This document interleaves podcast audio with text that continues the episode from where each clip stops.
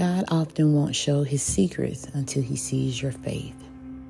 Dr. Tony Evans. We must remember it's only by faith that we can please the Father.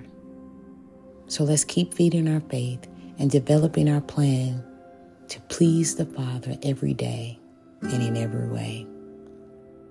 Remember, be strong and courageous and persevere. Never let what your eyes see determine what your heart believes. Remember, we walk by faith and not by sight. Hold tight to the word and the promise God has spoken over your life.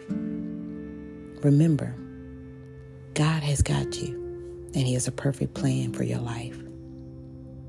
So feed your faith today. Lean into the Father and watch Him begin to reveal things to you that will blow your mind. Trust Him and stay motivated.